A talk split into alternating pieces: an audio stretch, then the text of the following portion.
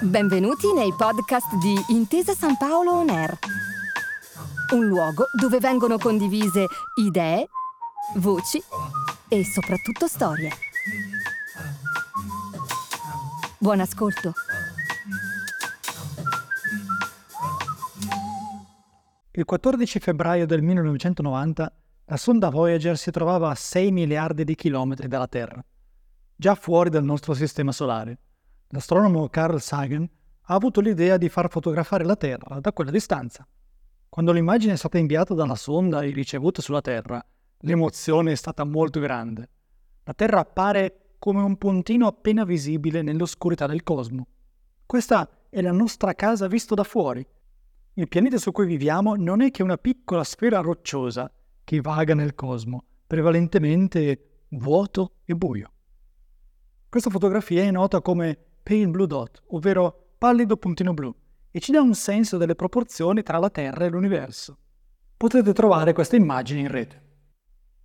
E mentre siamo qui, ancorati sulla Terra dalla gravità, il nostro senso di meraviglia e la nostra innata curiosità ci spingono a cercare altri pianeti come il nostro. Altre case, come le dipinge Isaac Asimov nel suo ciclo delle fondazioni, in cui descrive un'umanità che ha conquistato l'intera galassia colonizzando migliaia di pianeti abitabili nella Via Lattea. Questa conquista dello spazio è già in atto, con i progetti di basi umane sulla Luna e su Marte. Certo, siamo ancora agli arbori della colonizzazione della galassia, ma sappiamo che esiste probabilmente un gran numero di pianeti abitabili su cui potremmo spostarci e creare nuove civiltà. E chissà, su uno di questi pianeti potremmo anche imbatterci in forme di vita intelligenti, autoctone. Se la vita si è sviluppata sulla Terra, perché non avrebbe potuto farlo anche su altri pianeti della nostra galassia o di altre galassie? I pianeti che orbitano intorno ad altre stelle sono chiamati esopianeti, dal greco eso che significa fuori, fuori dal sistema solare.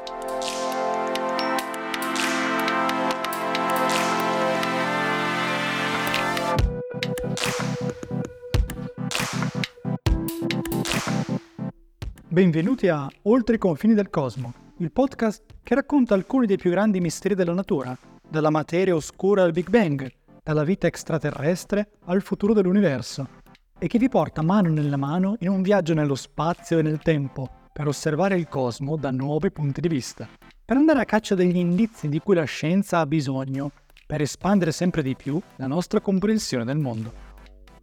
Io sono Simone Baroni, fisico e divulgatore scientifico, e oggi viaggeremo insieme fino ad altri sistemi solari e i loro pianeti abitabili, alla ricerca di una seconda casa per l'umanità.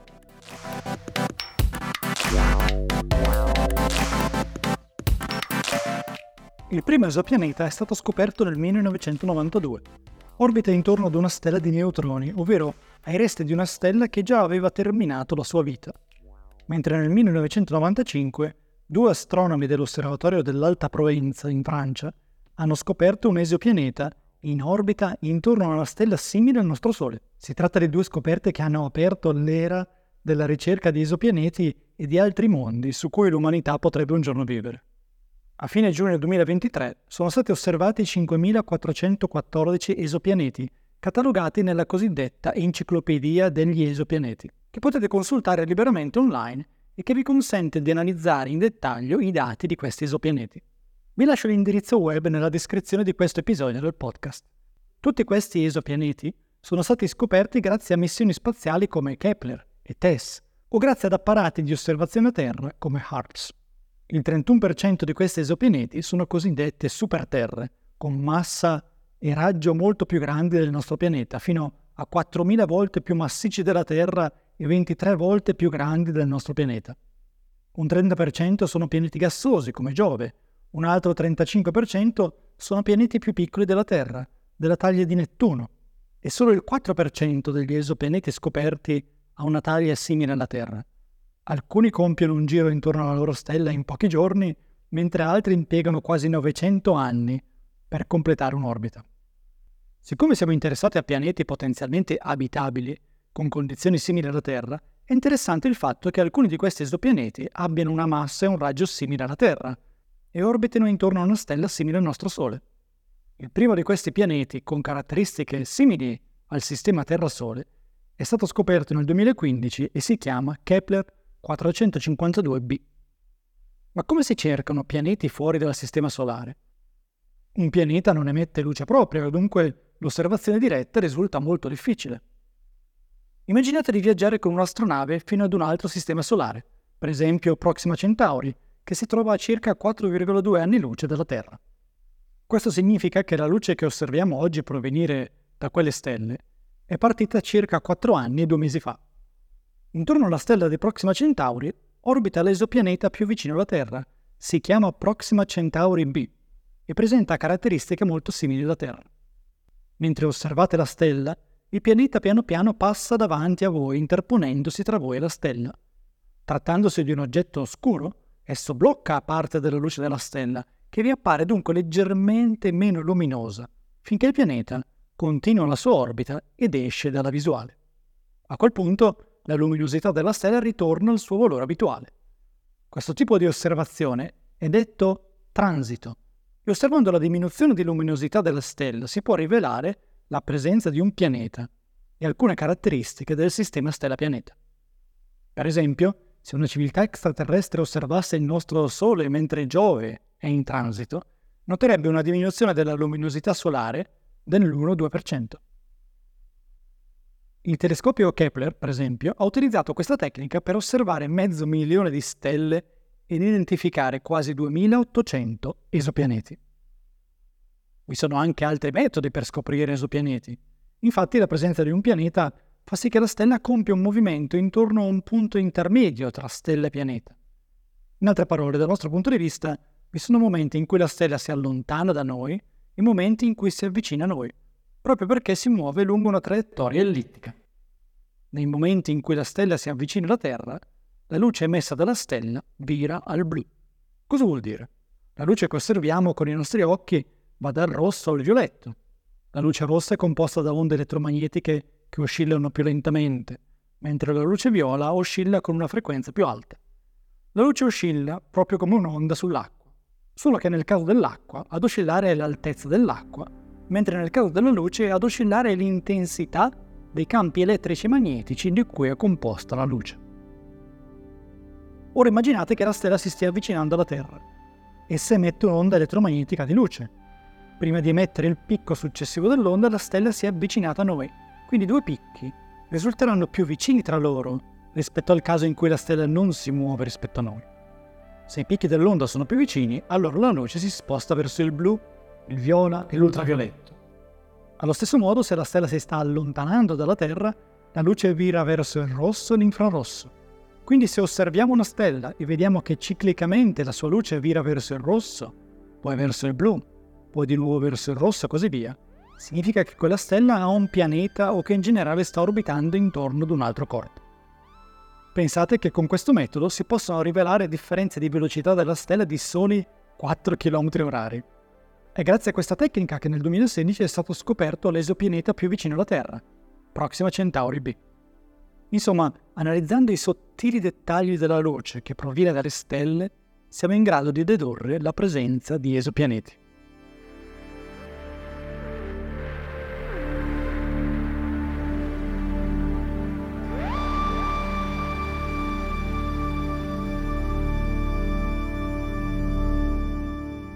Fatto che abbiamo scoperto migliaia di esopianeti non significa che essi possano ospitare la vita. Ma come si definisce se un pianeta è abitabile? Noi conosciamo solo un tipo di vita, quella basata sul carbonio e sull'acqua. Questo non significa che non esistano altre forme di vita basate su altra chimica. Sul nostro stesso pianeta, infatti, la vita mostra una capacità di adattamento agli ambienti più estremi. Troviamo per esempio esseri viventi nelle profondità marine, dove arriva pochissima luce, dove la quantità di ossigeno è molto inferiore a quella disponibile in superficie. Il meglio che possiamo fare è cercare pianeti che possano ospitare la vita così come la conosciamo. Questi pianeti, prima di tutto, devono avere acqua liquida. L'acqua, infatti, ha concesso sulla Terra lo sviluppo della vita, fornendo un ambiente in cui le prime molecole organiche potevano combinarsi per dar luogo a strutture sempre più complesse. Immaginate di trovarvi davanti a un falò in spiaggia. Se vi sedete troppo vicino, avrete troppo caldo, rischierete addirittura di ustionarvi. Se vi sedete troppo lontano, potreste avere molto freddo. Esiste però una distanza ottimale alla quale la temperatura vi sembrerà perfetta. Analogamente, se un pianeta è troppo vicino alla sua stella, la temperatura in superficie sarà troppo alta e l'acqua evaporerà tutta. Non vi sarà cioè acqua liquida sulla superficie del pianeta. L'opposto, se il pianeta si trova troppo distante dalla sua stella, la temperatura scenderà molto e il pianeta potrà passare lunghe ere ricoperto di ghiaccio. La situazione ideale si trova a metà strada, a una distanza chiamata zona abitabile, e che consente la presenza di acqua liquida sulla superficie del pianeta. In generale, vi sono molte altre condizioni che un pianeta deve soddisfare per essere abitabile. Per esempio, deve orbitare intorno a una stella che non deve essere né molto più piccola né molto più grande del nostro Sole. Infatti, se la stella è troppo piccola, essa emette poca luce. È come sedersi davanti a un falò molto piccolo. Bisogna quindi sedersi molto vicino per poter riscaldarsi. Allo stesso modo, la zona abitabile di una stella piccola è molto vicina alla stella, ma questo è controproducente per la vita. Infatti, può instaurarsi un cosiddetto blocco di marea, proprio come succede con la Luna, che mostra alla Terra sempre la stessa faccia, anche il pianeta mostrerebbe sempre la stessa faccia alla stella. L'emisfero in ombra sarebbe congelato, con forti sbalzi termici da un emisfero all'altro. Al contrario, se la stella è troppo grande, essa brucia più velocemente. Infatti, più una stella è massiccia, più la temperatura al suo centro è alta dovuta alla gravità intensa. L'alta temperatura accelera il ritmo delle reazioni nucleari che fanno consumare la stella più rapidamente. Se pensiamo alla storia della Terra, però, ci rendiamo conto che la vita ha bisogno di tempi molto lunghi per svilupparsi. Il nostro pianeta si è formato circa 4,6 miliardi di anni fa e i primi segni di vita sono apparsi 3,8 miliardi di anni fa. Affinché la vita nasca e si sviluppi fino allo stadio di civiltà organizzata come quella umana, ci vogliono circa 4 miliardi di anni. Ma se la stella è troppo massiccia, essa brucia il suo combustibile nucleare velocemente e si spegne prima che la vita abbia avuto il tempo di svilupparsi su uno dei pianeti nella sua zona abitabile. Quindi è importante anche osservare le proprietà delle stelle attorno alle quali orbitano gli esopianeti che abbiamo scoperto. Per menzionare altri due fattori importanti per lo sviluppo della vita, il pianeta deve avere una magnetosfera, ovvero dei campi magnetici che lo proteggono dalle radiazioni provenienti dal cosmo e dalla sua stessa stella. Inoltre l'orbita non deve essere troppo eccentrica. Infatti se l'orbita intorno alla stella ha la forma di un'ellisse troppo allungata, vi sono lunghi periodi in cui il pianeta esce dalla zona abitabile e questo impedisce lo sviluppo della vita. L'orbita della Terra, per esempio, è un'ellisse così poco pronunciata da potersi considerare pressoché circolare in molte situazioni. Quanti degli esopianeti che abbiamo scoperto sono abitabili? Questa è ancora una domanda aperta.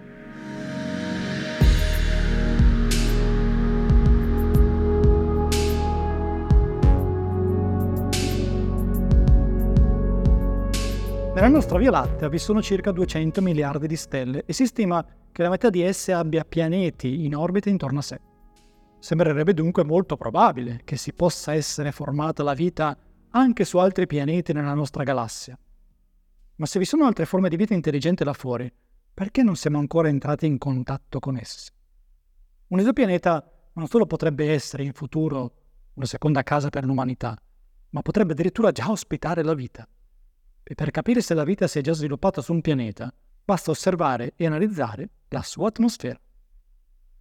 Grazie a telescopi sempre più sofisticati, siamo in grado di analizzare la composizione molecolare dell'atmosfera di esopianeti lontani. Possiamo osservare se l'atmosfera contiene vapore acqueo, anidride carbonica, ossigeno, ozono, metano, ammoniaca, ossido nitroso e così via. La presenza combinata di queste molecole nell'atmosfera di un esopianeta sarebbe il segno della presenza di vita sulla sua superficie. Ma come si analizza l'atmosfera di pianeti lontani anni luce da noi senza andare fisicamente fino a quei pianeti? Basta osservare la luce che proviene da quei sistemi solari. La luce codifica l'informazione sulla composizione molecolare dell'atmosfera dei pianeti.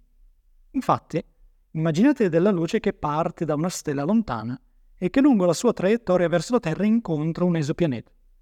Se la luce colpisce di taglio l'esopianeta, essa ne attraversa l'atmosfera e poi continua indisturbata fino alla Terra. Nell'attraversare l'atmosfera la luce viene parzialmente assorbita dalle molecole presenti, così che la luce che arriva sulla Terra è quella originale della stella, meno alcune frequenze che sono state assorbite da quelle molecole. Risulta che ogni molecola assorbe la luce a specifiche frequenze e che quindi ogni molecola lascia la sua impronta digitale, diciamo così, nella luce che ha attraversato l'atmosfera dell'esopianeta. Il telescopio spaziale James Webb, per esempio, lanciato a fine 2021, porta a bordo dei cosiddetti spettroscopi a infrarossi che analizzano le frequenze mancanti della luce delle stelle. Senza viaggiare fino a quei pianeti lontani, quindi, siamo in grado di osservarne la composizione molecolare e di inferire la presenza di vita. Finora non abbiamo trovato segni di vita su esopianeti. Può essere che non esistano altre civiltà intelligenti nella Via Lattea. Dopotutto, la vita su un pianeta impiega miliardi di anni per svilupparsi ed è un processo così delicato che potrebbe essere iniziato su altri pianeti ma poi essere stato interrotto da fattori esterni. Oppure la Via Lattea ospita altre forme di vita intelligenti, ma che non hanno ancora raggiunto uno stadio di evoluzione tecnologicamente avanzato. O forse stiamo cercando nelle frequenze sbagliate, o addirittura abbiamo ricevuto un messaggio ma non l'abbiamo riconosciuto come tale. O forse in questo momento una civiltà intelligente sta analizzando l'atmosfera del nostro pianeta grazie a spettrografi infrarossi e sta per rendersi conto di non essere sola nell'universo.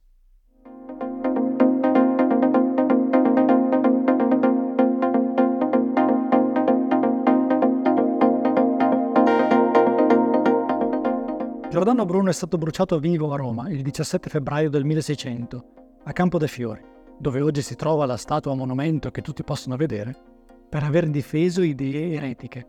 Tra le altre, Giordano Bruno difendeva l'idea secondo la quale le stelle in cielo altro non erano che altri soli, come il nostro, e che essi probabilmente ospitavano pianeti come la Terra, forse abitati. Siamo passati da una società che lotta ciecamente contro queste idee alla ricerca attiva di pianeti fuori dal Sistema Solare e della presenza di vita su quei pianeti. I prossimi passi saranno quelli di identificare esopianeti abitabili o addirittura altre forme di vita e di viaggiare fino a quei sistemi solari. Stiamo ora vivendo l'inizio dell'esplorazione spaziale. Certamente l'esopianeta più vicino alla Terra si trova comunque a una grande distanza, ma vi sono progetti ambiziosi per raggiungerlo in poche decine di anni grazie a mini navi solari, dette veli solari, grandi pochi centimetri. Queste navi verrebbero portate in orbita intorno alla Terra e spinte inizialmente da potenti fasci laser che le porterebbero a velocità altissime. Queste vele solari potrebbero raggiungere l'esopianeta Proxima Centauri B in soli 20 anni, effettuando analisi ravvicinate e scattando fotografie che verrebbero poi inviate sulla Terra usando segnali radio. Il passo successivo saranno viaggi con equipaggio umano?